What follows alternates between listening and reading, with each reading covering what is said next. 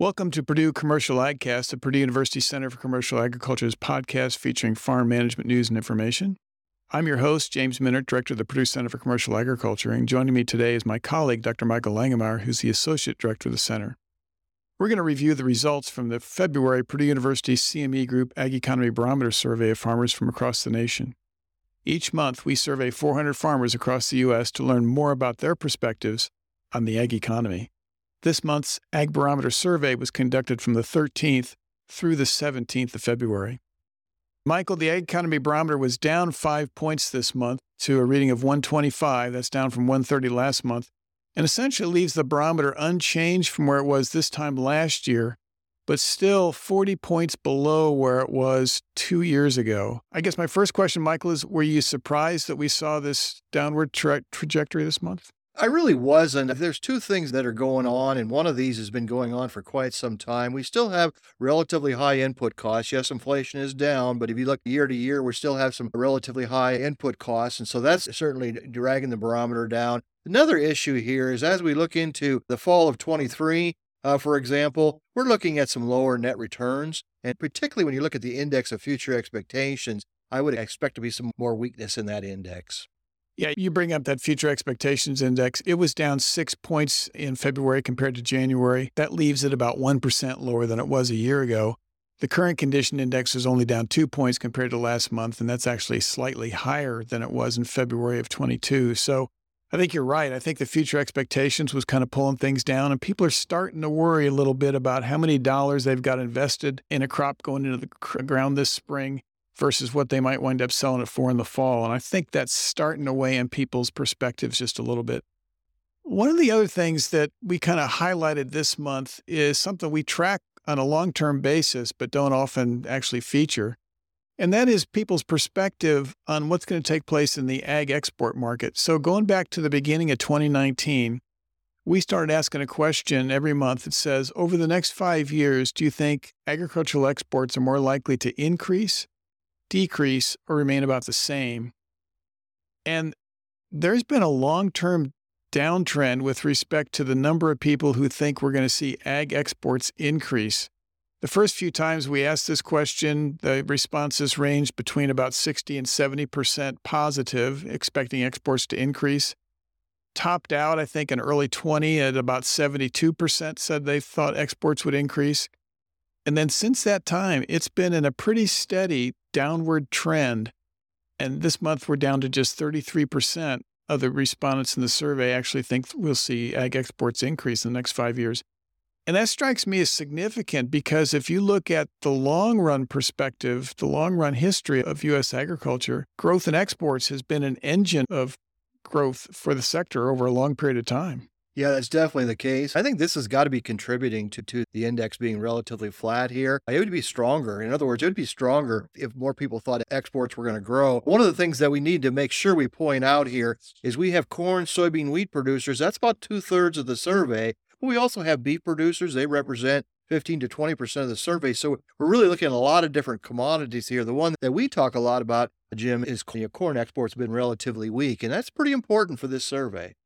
Yeah, this is just kind of interesting though, because it's been such a long term decline. And I say long term, it's over the course of about three years, we've seen a fairly steady decline. And it does suggest people's perspective on the future is a little bit cloudy, I guess is a good way to say it. And we don't have a lot of people in the survey telling us that they think we're going to see exports decline, although this month that did rise to 18%. So there was some increasing negativity there. And I guess I wonder, looking at this month's numbers compared to, say, for example, last fall, Michael, if some of the negative rhetoric around China could be a motivation for why we're seeing the numbers maybe get even weaker than they have been. Yeah, perhaps we need to have a question specifically related to that. Yeah, good point. The Farm Financial Performance Index was down this month to a reading of 86. It was 93 last month. And in a way, that kind of just puts it back to where it was last fall. I think in October, the reading was 86, November was 91. We did see that bump back in December up to 109. But then here in January and February, we started asking people to compare their expectations for the 2023 year versus 2022. And all of a sudden, we got back to the levels we were seeing last fall. I think it's consistent with what we picked up in that future expectations index people are starting to worry about where these prices are headed and where net returns are headed, I guess more correctly. We've been asking for a long time what are your biggest concerns for your farming operation in the upcoming year? We started asking this question back in July. The results have been pretty consistent, but I detected a little shift this month, didn't you? Yes, definitely. And we saw a decline in higher input costs. That's still the leading concern at 38%, but that was as high as 45 and even 53% one of the months. And so that's down a little bit from where it has been. Another item here that's actually increased is lower crop and livestock prices, continuing what we've been talking about so far. And so definitely a, an increase in that. In second place right now is rising interest costs at 24%. So that's actually the second biggest concern. But certainly that lower crop and livestock prices is increasing We'll have to see if that continues to increase. Yeah, we're picking up a swap in the attitudes here. We had a period of time when people were more worried about availability of inputs than they were about what I would characterize as a very traditional concern in agriculture, which is lower crop and livestock prices. You know, if you go back to last summer, we had several months when more people choosing availability of inputs as their primary concern or biggest concern in the upcoming year than we had choosing lower crop or livestock prices. This month, that's really changed. In fact, the percentage of people saying availability of inputs has really started to fall off. It was only 8% this month. If you go back to last summer, we were running between uh, 12 and 15% of the people in the survey choosing availability as their primary concern. And then this month, we had 18% choose lower crop or livestock prices. And that's the second highest number we've gotten on that one. I think the first time we asked this question in July, we had 19%, but the subsequent months it was down between 11 and maybe 13% most of the time. So we're starting to pick up some change there. And as you pointed out, rising interest rates is becoming more important. And I think on future surveys, we'll probably see even more people choose that. What do you think? I think that's definitely the case. The Farm Capital Investment Index really didn't do anything this month. It was up one point to a reading of 43 versus 42 last month. That leaves it uh, essentially unchanged compared to a year earlier. I think a year earlier it was at 42.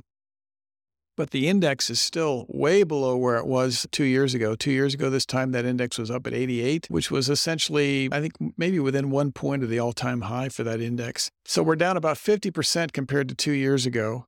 And I was just looking the other day at some USDA price indices, and we've seen some relief in some of the input categories. Fertilizer, for example, year to year is actually lower for anhydrous and potash in particular. Phosphorus is very similar to what it was last year. And we're also seeing some relief in some other items like fuel. Fuel, the increases are not quite as high as what they were. One of the indices that continues to increase is machinery. Uh, machinery and buildings. And I think that's what we're definitely picking up here on the survey. They're expensive. Yeah, we're picking up that concern because, you know, the dichotomy here is for really two years now, or a little over two years, has been the fact that our farm capital investment index has been weak and actually declining over time, while sales of farm equipment, for example, tractors, combines, continues to increase. Just looking at those numbers, I think it's interesting to kind of look how that's changed over time. At the peak of machinery sales during what we sometimes refer to as the golden era, of about 2007 to 2013, sales of two wheel drive tractors, 100 horsepower and up, hit a little over 37,000 units. And then as farm returns, farm income levels really tightened in that roughly 2014 to about 2017 timeframe, those sales dropped sharply. They went from 37,000 to just over 17,000, so a drop of 20,000 units. But if you look at since that time, the unit sales have been increasing, and the biggest increases have been over these last two years. You go back to the 20, 2020 era, 18,720 100 horsepower and up tractors sold. In 21, it was 23,730. And in 22, it was 26,533. At the same time that our index keeps uh, telling us that this is a bad time to make large investments, people are stepping out and buying tractors, combines, and other farm machinery. This is following current ratio or liquidity is really what it's following. Peak liquidity during that 2007 to 2013 period was 13, and then liquidity went down quite a bit from 14 to 19, and then started increasing, particularly the last couple years. And so it's a very similar graph uh, to what we're seeing here in terms of two-wheel drive tractors that are 100, 100 horsepower or over. And then, as you alluded to earlier, Michael, when we ask people who say it's a bad time to make large investments. And that's almost three quarters of the people in the survey. I think this month it was about 72% of the people in the survey said it's a bad time to make these large investments. 45% of them said it was because of the increase in prices for farm machinery and new construction. So the cost is making people say it's not a good time, but that's not the same as saying I won't go out and make an investment, right? That's yeah. what's going on here, right? Yeah. And then the rising interest rates is also pretty important to that equation. We've seen that with cars and homes, some deterioration in demand, those items because of rising interest rates. And, and the other, we have an other category there. I've kind of looked at what people say because that's they can write in their comments. Usually that's all of the above. And so part of the other is really related to interest rates and prices too. Yeah. And just looking at that interest rate question, our component back in July, which was the first time we asked this question, 14% of the people in the survey said rising interest rates were a reason why this was not a good time to make large investments. This month, it was up to 27%. So that percentage has essentially doubled since last summer. Short term farmland value expectation, which of course is based on a question that asks people to look ahead to their expectations for farmland values over the next 12 months. That index really didn't do anything this month. I think it was down a point to 119 versus 120 last month. That does leave that index down about 18% compared to a year ago. But I want to emphasize as long as that index is above 100, that still means in the aggregate, this group is still relatively optimistic, meaning that in the aggregate, their viewpoint is that farmland values are still likely to increase over the next 12 months but they're less optimistic than they were a year ago, and especially a little longer ago than that. We had that index topped out at just short of 160, so we're down about 40 points or maybe 42 points compared to where the peak was. The long term index is down about five points uh, compared to last month.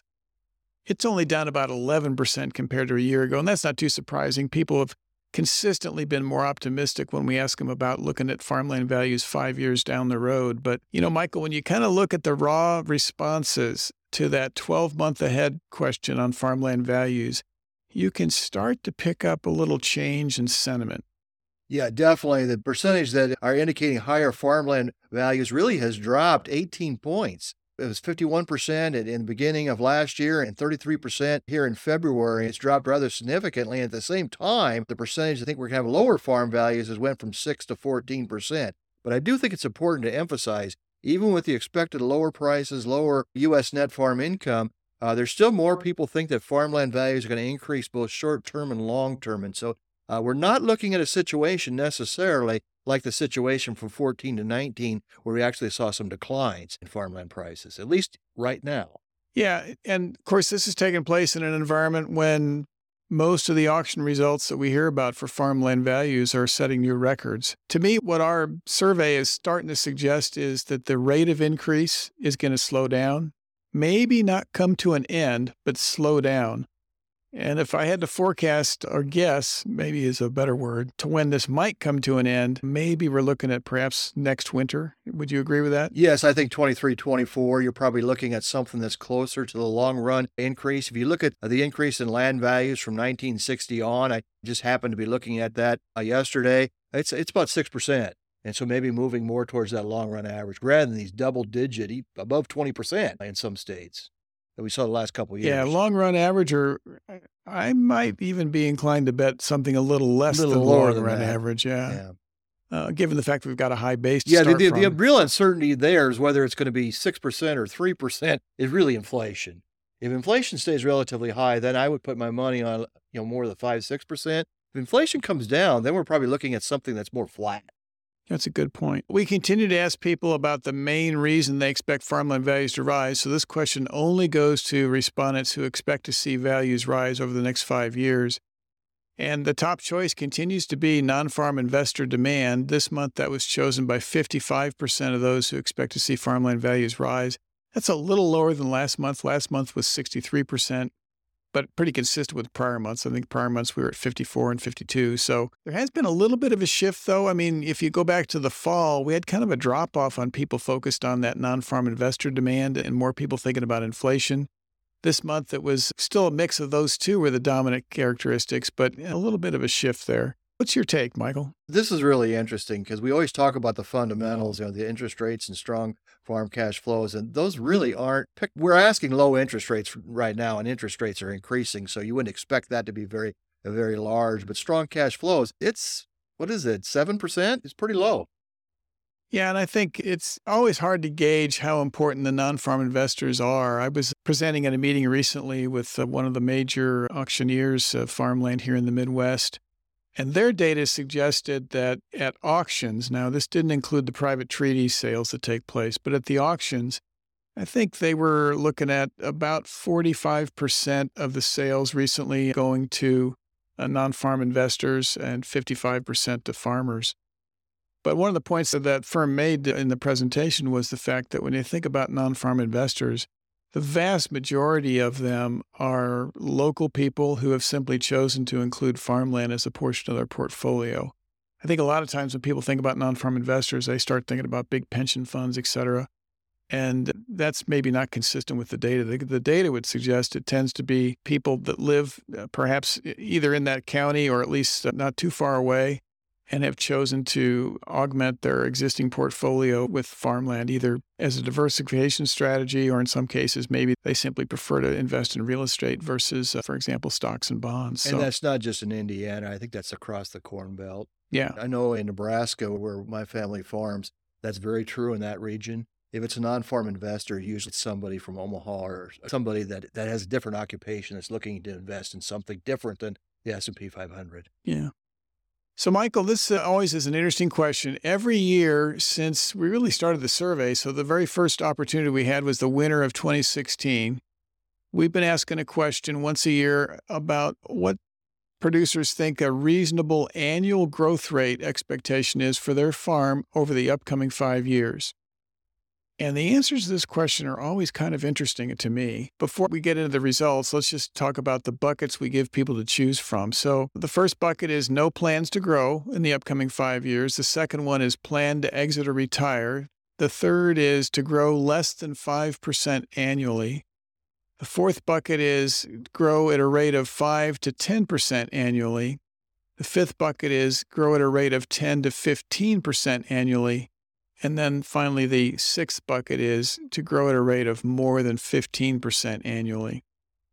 And I guess the surprising part, and we didn't really know what this would show the first time we asked this, Michael, but the surprising part has always been the relatively high percentage of people who say they have no plans to grow. Yeah, that's been anywhere from 45 to 50%. It actually was right at around 50% this last month. And that was surprising when we first did this, but it's been fairly consistent at 45 to 50% of the of, of the individuals that we survey have either no plans to grow or plan to exit or retire. Yeah, so you're combining those two buckets the yeah. no plans to grow and the plan to exit or retire. And the retirement part doesn't surprise me too much. I think this month it was 16%. The lowest percentage we've ever gotten on that was back in 17, and I think it was about 8 or 9%. But the no plans to grow, who apparently don't explicitly plan to retire, eh, the fact that that hovers in that roughly 35 to maybe almost not quite 40% range, that sort of surprises me a little bit. Um, That's a bit of a head scratcher. I did some follow up analysis looking at uh, the sediment for different buckets here or different categories, and it, it divided these categories into three, just so you make it a little easier to think about this. And I had planned to exit or retire, I had no plans to grow, and then I put all of the buckets related to growth in one category. And not too surprisingly, those that plan to grow are more optimistic. Barometer and the index of current conditions. Yeah, and that's not surprising, but it's interesting that you were able to confirm that. And so, if you have a negative perception about what's going on in agriculture, maybe it, that might be from an industry perspective. It also might just be reflecting what's going on in your local community, yeah. right? If, but if you have kind of a weak perception there, then the odds are that you're going to either say no plans to grow or plan to exit or retire, right? It definitely increase. The other question that we've been asking periodically, we first posed this in, I think, June of 21 Given the interest in solar leasing that's taken place, particularly here in the Eastern Corn Belt, we've been asking people what is the annual payment rate per acre you were offered to lease some of your farmland for the installation of a solar energy project to generate electricity? This question only goes to people who tell us previously that they are actively engaged in some discussions with companies about solar leasing. So by definition, that's a small, relatively small percentage of our total survey. Not everybody's been doing this. I think, Michael, over the last two months, we asked this question in January and again in February. I think in January and February combined, it was right around 10% of the people in the survey who said that they've had at least some discussion with a company about solar leasing. But we saw a change this month with respect to the rates that are being offered. If you look at the numbers, the percentage of people being offered $1,000 an acre or more jumped from 34% last month and really the prior surveys as well, up to 48%. So almost half the people who said they'd had some discussion said their rates were up above $1,000. And Michael, I think that's consistent with what we've been expecting to see these rates grow over time. But it was interesting that we got this jump in one month. Yeah, that was very interesting. And and two things really surprised me, not about this month, but just about this question in general over time. As you said, the rate, the percent that are uh, being offered these higher rates has certainly increased. And anytime you roll out new contracts, that's usually what you expect. The first offers are usually not as high as what they're going to eventually be. And then we start reaching an equilibrium. So it's interesting to ask, are we at an equilibrium now where it's going to take over $1,000 in order for someone to, to enter one of these contracts? The other thing that's really interesting is something you said before 10% of the respondents said that they've talked to somebody. That seems like a really large number to me. Yeah, it does. And that's one reason why we looked at it across two months, January and February, to kind of ensure that we didn't get some kind of an aberration going on in the survey. But it was pretty consistent across those two months. We're going to continue to ask questions on this because it's very interesting how this uh, pretty dynamic market is shifting. And so it's maybe useful to think about what happened there's still a sizable percentage, I think roughly 24% said they were offered less than $500 an acre, which strikes us as being very low. The shift was in the percentage of people who said they were offered 500 to 750 and 750 to 1000 an acre. That group appears to have shifted over to saying that they were being offered over $1,000 an acre. So, just for comparison, in February, I think 12% of the people in the survey who said they were in some discussions said they were offered 500 to $750 an acre. In January, that was 18%. The time before that, which was in November of 21, it was 18%. The $750 to $1,000 an acre category fell to 16% versus 23% in January. That number was also 23% in November of 21. So those two categories fell and appeared to have kind of shifted over to people being offered over $1,000 an acre. And you kind of wonder, well, there's lots to wonder about here, I guess, but you kind of wonder if that those three groups are the people where, where some development might really take place. And for these developers to see some movement with respect to leasing, they finally concluded they need to bump up the rates to actually get the properties leased. We'll continue to monitor this because this is a very fascinating uh, development in agriculture. And of course, there's lots of other details with respect to solar leasing in terms of some of the terms, et cetera. So we'll probably have some more information on that going forward. We're going to continue to monitor that. So that wraps up the results for this month's Ag Economy Barometer survey. You can get more details on our website, which is purdue.edu slash agbarometer. There you can get the full report. That report includes a, a number of the charts that we've referenced. You can also download the slide deck that we used when we were uh, discussing the results this month from the website. And you can also look at kind of a chart library that we have on that website where we maintain a pretty comprehensive library of charts, including some things we didn't talk about today. With that, I'm going to wrap it up and thank my colleague, Dr. Michael Langemeier, for joining us today. And on behalf of the Purdue Center for Commercial Agriculture, I'm Jim Mintert. Thanks for joining us.